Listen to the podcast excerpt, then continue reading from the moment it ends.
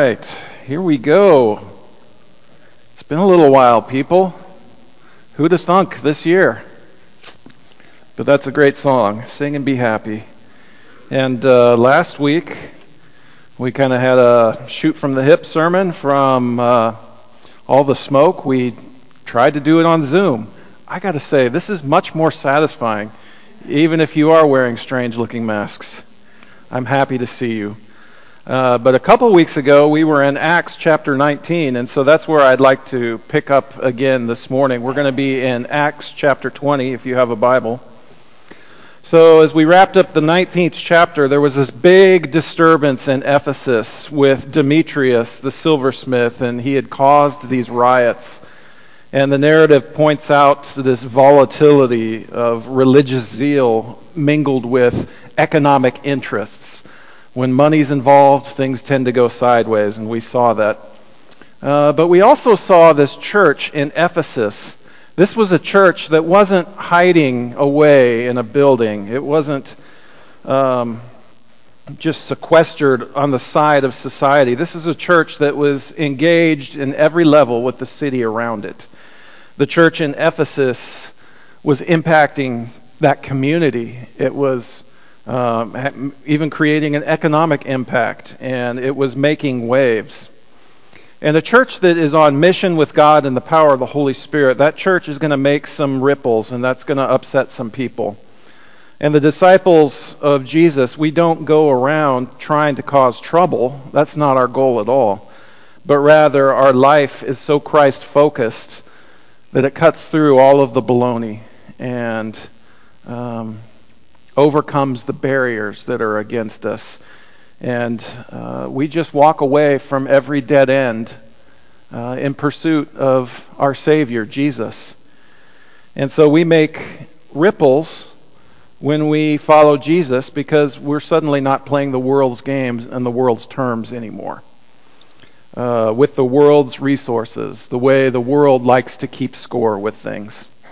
We're playing a whole nother game. Uh, Jesus warned his disciples that uh, by making him Lord, by making Jesus Lord, you're going to shake things up around you. Uh, that's why he says, Jesus says things like this If you belong to the world, it would love you as its own. As it is, you do not belong to the world, but I have chosen you out of the world. That is why the world hates you. Jesus Christ is a threat to business as usual. Jesus Christ is a threat to every barrier and dead end that keeps us from a reconciled relationship with God. From every level of society to the largest parts of our culture and our worldview, all the way down to our individual heart embracing Jesus Christ changes things, it makes waves. So in Acts 19, uh, we have this opposition of these craftsmen of the goddess Artemis.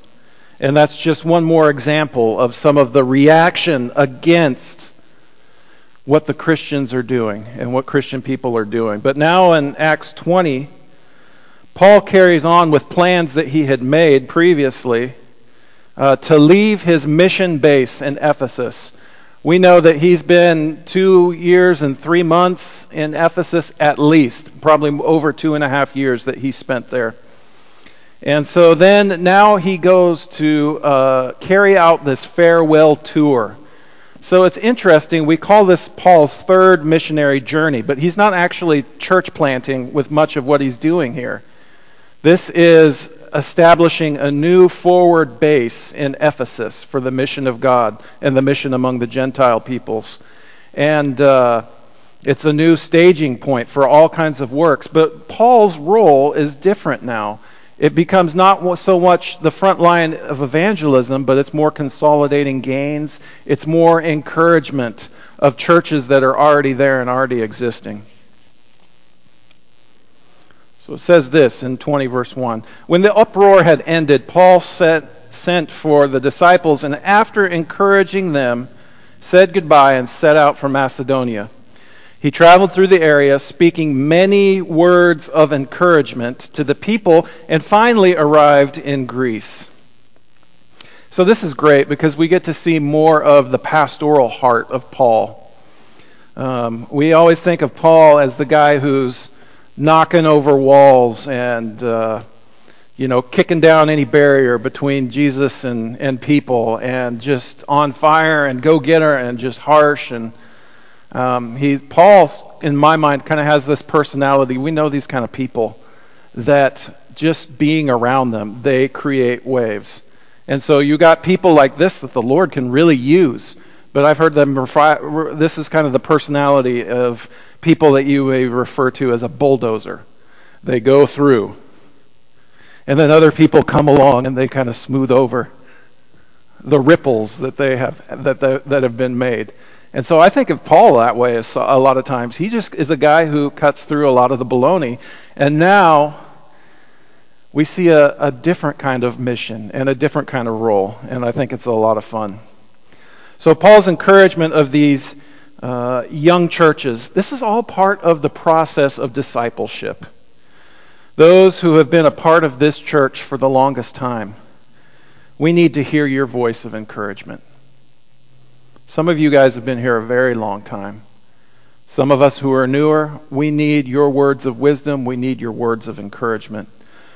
Uh, the voices that call our younger generations to grow in their relationship with the Lord and realize their gifting and their potential in the Lord. And so that's what Paul is doing right now. He's going around to these churches in, in Macedonia and Greece, and he's saying, You guys are doing great. You guys have got this. Keep your eyes on Jesus. He's going to get you through it all. Don't give up. Don't give up. So, in some ways, Paul is acting like a good parent. And he's transferring dependence from himself to encourage and raise up future leaders and future generations. And it's a scary thing when the generations who've gone before us aren't there in front of us with their hand on the steering wheel. But the Lord meets us in those places. And He gives us the strength we need to become the encouragers of others. Because Paul's idea is not so much that he goes and he creates this dependence on himself. Paul's a great guy, and people gain, they grow in their faith because of him and because of his words. But he knows he can't be there forever. That's why he invests so much energy and time writing these letters. And that's why his concern is not that people would be dependent on him, but that they would learn to be dependent on the Lord and learn how to listen to and live in the power of the Holy Spirit. That's Paul's concern. That's what he's trying to do. And I think about parenting. You know, my desire for my kids is not that they would have to depend on Alicia and I for everything forever, but they would come to a point where we can surrender them and give them to the Lord.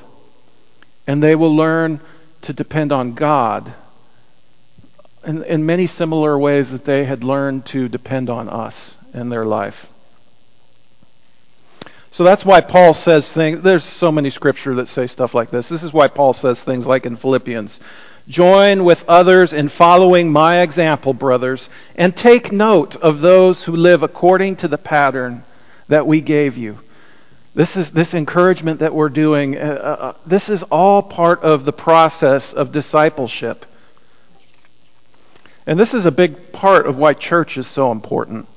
And when we, when we walk away from church to try to pursue an individual spirituality, uh, in many ways, what we've been forced to do for months on end, um, we are moving ourselves away from godly presence of others who model for us what dependence on Jesus looks like. We rub elbows here with others who teach us what, what walking with the Lord looks like. From those who are our age in our peer group to those who are older than us to our youngest children. They have lessons to teach us and encouragement to give us that is only going to come in the fellowship of a community together. We're modeling for each other what dependence on God and Jesus looks like. We're modeling for each other what it looks like to trust in the power and the resources of the kingdom of God. And this is the kind of encouragement Paul's doing now with these churches. So it says he stayed in Greece for about three months, we know, because the Jews made a plot against him just as he was about to sail for Syria. So he decided to go back through Macedonia. So there's all of these kinds of movements that are, that are taking place. So just like in Acts chapter 19, now we find more waves of opposition. Now this time it's Jews who are organized in their plots to do harm to Paul, to get rid of this guy. They're actively pursuing ways to go after him and catch him. But Paul and the disciples are not unaware of this, and so they just change their travel plans. They just change directions, literally. So he was accompanied by Sopater, son of uh, Perhus. How would you say that? So, whatever that dad's name is, from Berea, Aristarchus and Secundus from Thessalonica, Gaius from Derbe, Timothy also, and Tychicus and Trophimus from the province of Asia. So uh, let me look on a map to kind of see an idea of where these guys are coming from. So you see over in Macedonia, do you see Berea on the map on the left-hand side, about you know the upper corner? So Berea, that's one of our guys. Thessalonica, you see Thessalonica north of Berea. Derbe is all the way over, kind of from the beginning of his missionary journey. Timothy, we know, was from Lystra. You see Derbe and Lystra over on that side. And then uh, the region, the province of Asia. So these guys, these last two, I think there's some other um, texts or history that, uh, or tradition at least, that these guys probably are from Ephesus. So you look at the geographic area of of uh, where these guys come from. It's a huge area. So these guys come from all over the place, and we'll come back to that in a minute. So uh, let me just kind of move us along with where Paul has been. So we said Ephesus is the home base. He's three months in the synagogue and then two years teaching in lecture halls. He's kind of any who come. we know he's affecting change in the whole province of Asia and right there in Ephesus. Uh, it's why he's there that he writes First Corinthians. It's why he's there that you know their their church is having so much success that it's hitting these idol makers in the pocketbook for the temple of Artemis, which was a huge, um, it was a world wonder at the time. So then from Ephesus, he goes on this encouragement tour throughout Macedonia and Greece, and then he turns around again so it's while he's doing all of this encouragement tour, and this is kind of sweet to think of too. It's while he is among these churches, uh, he come, becomes aware of and he, he writes some of his greatest works. Romans, Second Corinthians were probably written during this, this season of encouraging the churches there. And no doubt those letters were just an extension of that work to build up disciples in Christ. So then they head over to Troas. And this is where we'll get into our story here. So, uh, Paul preaches a guy to death. And uh, we'll get to look at that in a minute. So he was accompanied by Sopater, son of Pyrrhus, Pyrrhus from Berea, uh, and Secundus from Thessalonica, Gaius from Derbe, Timothy also, and Tychicus and Trophimus from the province of Asia. These men went on ahead and waited for us at Troas. But we sailed from Philippi after the feast of unleavened bread, unleavened bread and for five day, and five days later joined the others at Troas, where we stayed seven days. Okay, fairly straightforward, right? But uh, there's a lot that this little bit of text can we can infer from that and figure out. There's some a little treasure for us to dig. So let me just say, first of all, um, huh? I don't know why that's black and white. Those names that are mentioned there, those are all Greek names. So all of these disciples that are on this, this journey together with Paul, they have this Greek ancestry and heritage. So that's kind of an interesting thing. They are representatives of Gentile communities. Okay, second, uh, the places all of these guys are from. These guys are from a wide geographic area. And so, uh, the list of names and the locations, this shows the impact of the church. This shows the wide range of success that God's mission is having among Gentile peoples. This is wildly successful. These guys are from all over the place. And there may be others even that, that are not mentioned in this text. Later on, Titus joining the group, maybe from a different route, maybe with other people.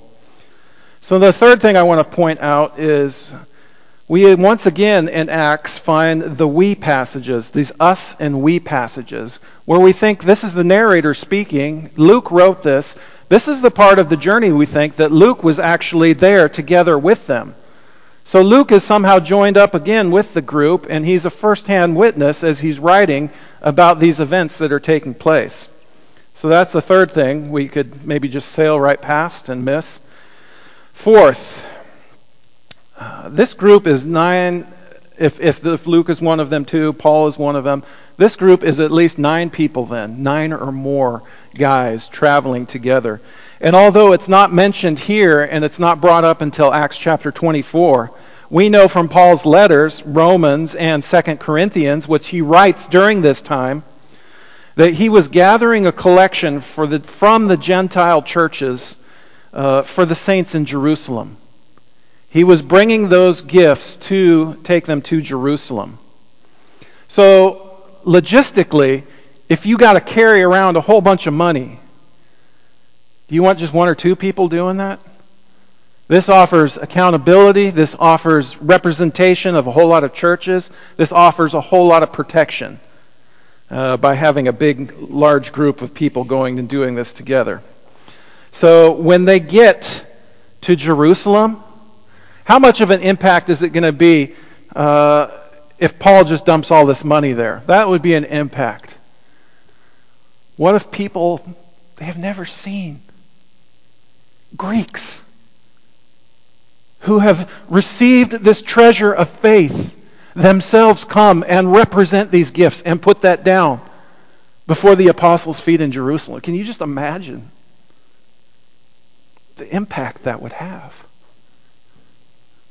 And I think that's what's going on here.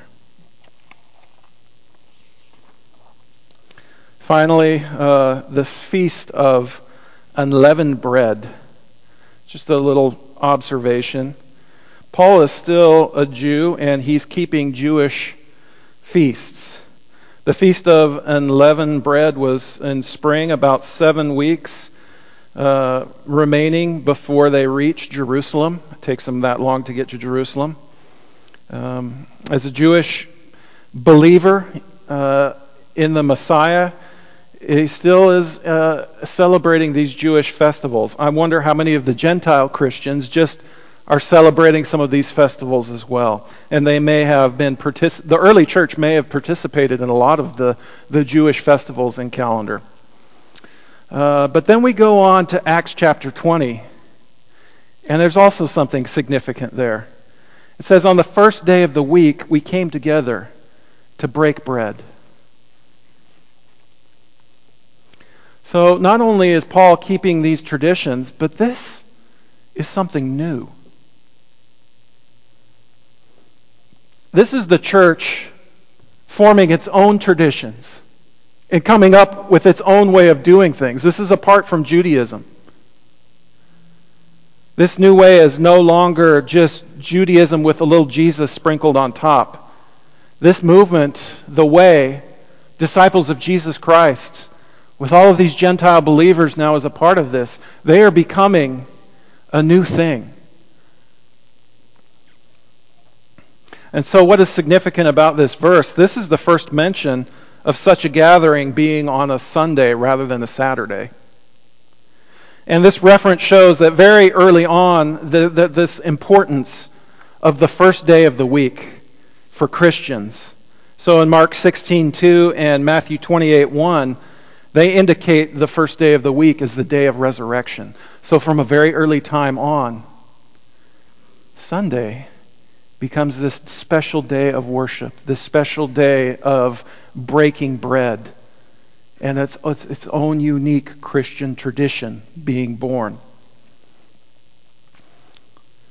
Paul spoke to the people, and because he intended to leave the next day, kept on talking until midnight. There were many lamps in the upstairs room where they were meeting. Seated in a window was a young man named Eutychus, who was sinking into a deep sleep as Paul talked on and on. Raise your hand if you've ever gotten sleepy while a preacher has talked on and on. Dylan, not so enthusiastic, please. Raise your hand if you're not raising your hand because you don't want to hurt my feelings. Oh, okay. well, some of us preacher types, I have to admit, as one of them now, we don't have very good economy with our words sometimes. Uh, we tend to use more words than are necessary to get the points across that we need to get across. Uh, but now I've got another excuse too. I, I can assume that because uh, you're wearing masks, if anyone falls out of their chair, it's not because I've bored you to sleep, it's because of the lack of oxygen. So, so at one of the churches I used to be a part of, um, this was fun. Uh, there was one particular elder. I don't know a nice way to say this. We'll just say this elder, he was very thorough in his prayers. And uh, he covered a lot of stuff in those prayers. Well, when he would come forward and begin these prayers, people started noticing that phones were going off and buzzing a lot. And I was like, what is this about? And so, whenever this elder would come to the front to say the prayers, we come to find out that the deacons were texting each other. And they were texting each other song titles from the hymn book, or from the song book. Song titles like Take Time to Be Holy and Sweet Hour of Prayer. Oh, here comes Sweet Hour Prayer again.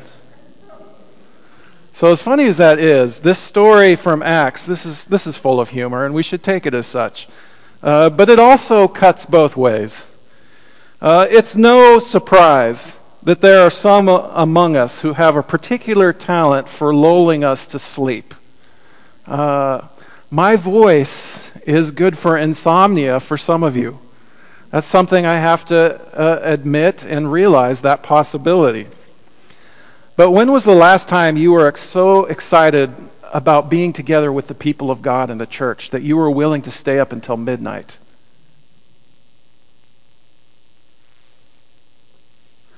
When's the last time we were so excited by something going on here that we just had to be together? Even if the young people are getting drowsy and falling asleep.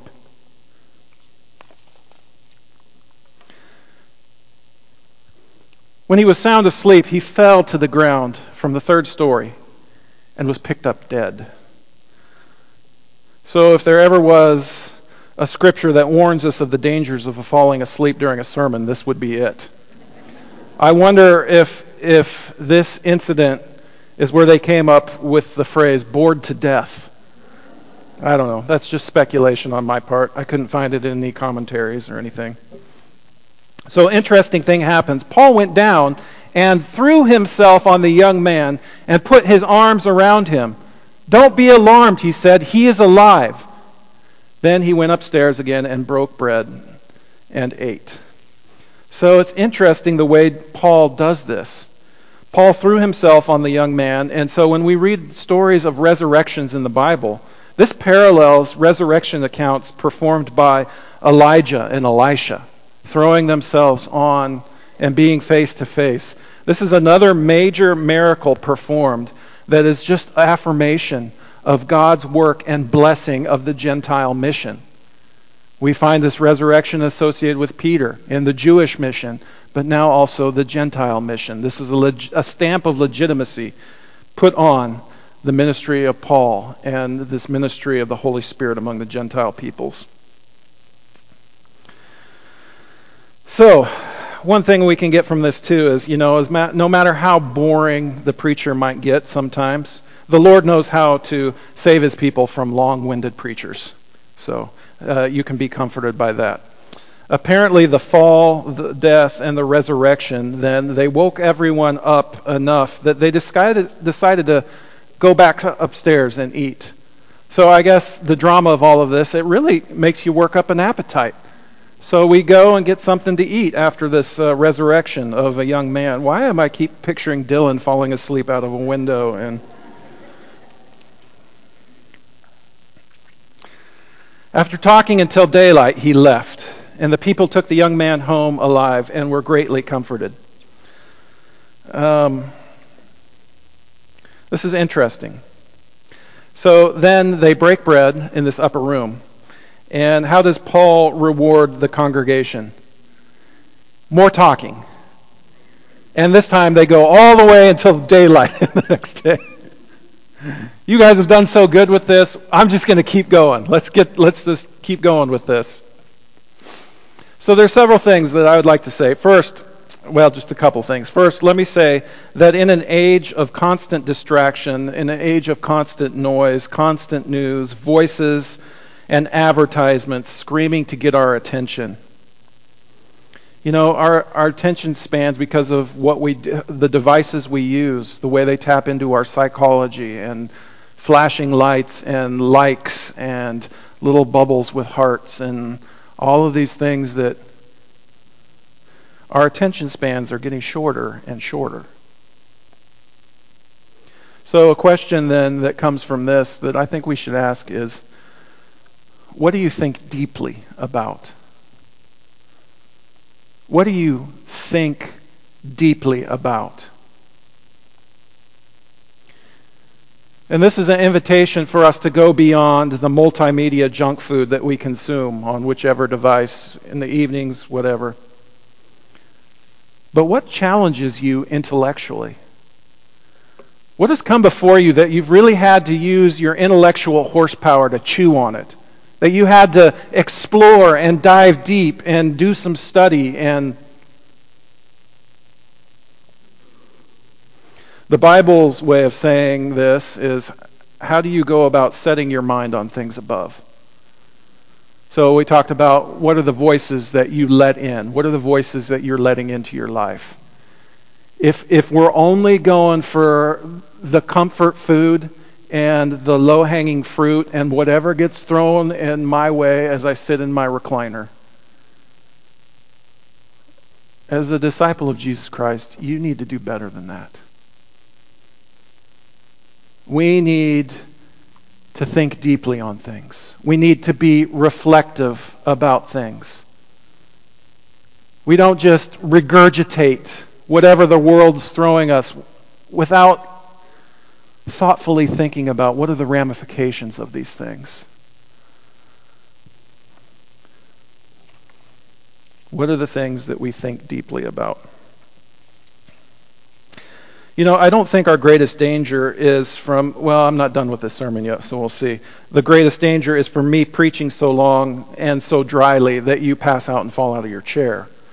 I think a greater danger for us today is that when the Spirit uses me or the Spirit uses someone else or the Word of God is spoken or read in the classes we had, that we are so distracted, we're so used to just the easy stuff, the pat on the back, the warm fuzzies, the quick feelings, the we're so e- we're so used to the intellectual junk food and we're so saturated with distraction. The danger is that we can't think reflectively or critically on things that are really important and really matter.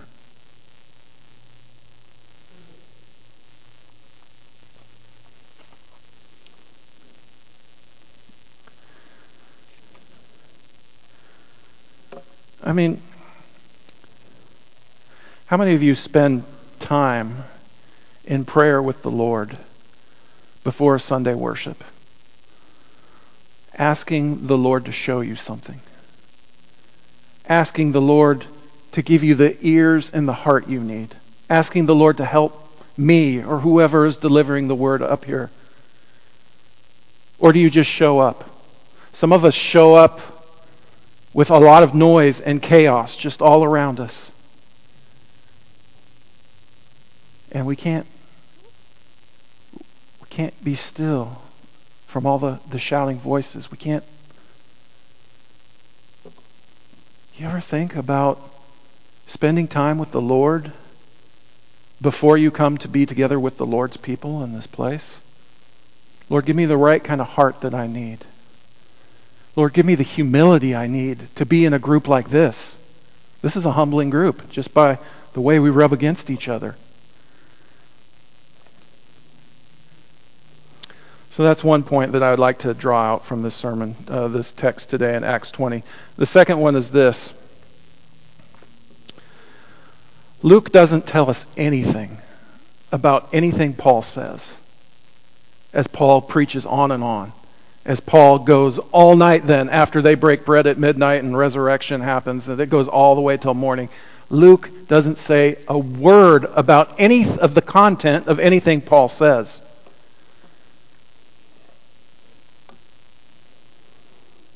But he says a lot about the activity and the fellowship and what's taking place there. And don't miss that this is a church that is willing to be together all night long. They're so excited about what's going on. They're so in love with the Lord and each other, and they're so excited to have this apostle Paul come and share that they're willing to go all night long. Yeah, some people are going to be bored, some people are going to fall asleep. You know, could it be that sometimes there are things going on in our lives and around us that are a whole lot more important than a good night's sleep, than an evening's relaxation? or even our work the next day.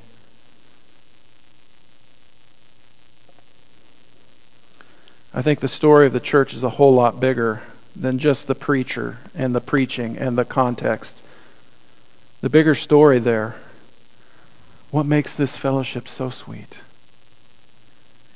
is our interactions with each other.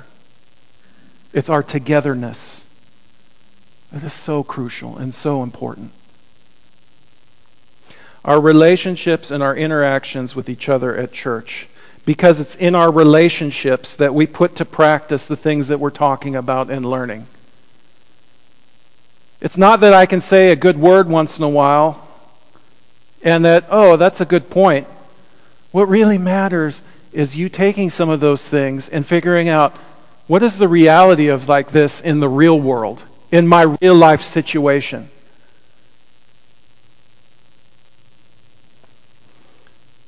in our relationships, in our fellowship, this is where we learn just not intellectual knowledge, but experiential knowledge of the goodness and sweetness of what we can have in love in Jesus Christ together.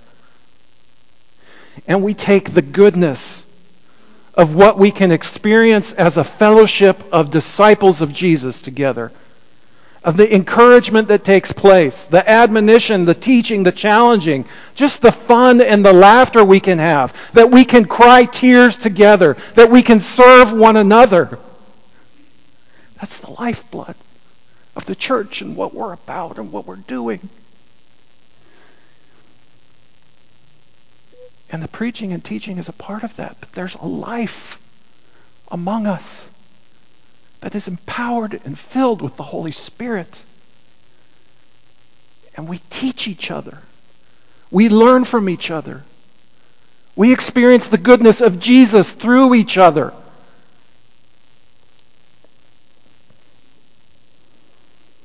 And then we take that goodness and we let that inform the rest of our lives, whatever we're doing, the jobs that we hold, the recreation that we have, the things that we like to do. The quote I gave if you fall in love and if you stay in love, it answers all of our questions.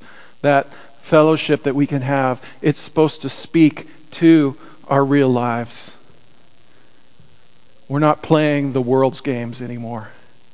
We're playing a whole different game.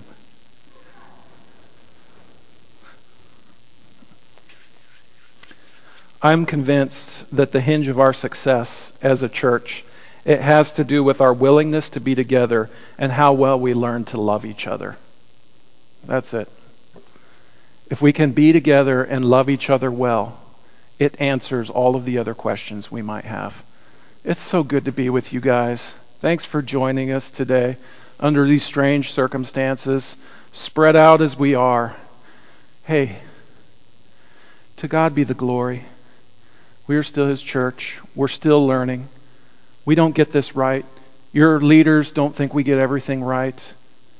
But we are here in faith that Jesus is going to meet us and He's going to show us what we need to do to move forward and move on in a way that not only changes us from the inside out, but is going to change this community around us we hold that hope together. So, whatever needs you have uh, to put the Lord on in baptism for the prayers of this church, you can come up and share those with me as we stand and sing together, Brother Palmer.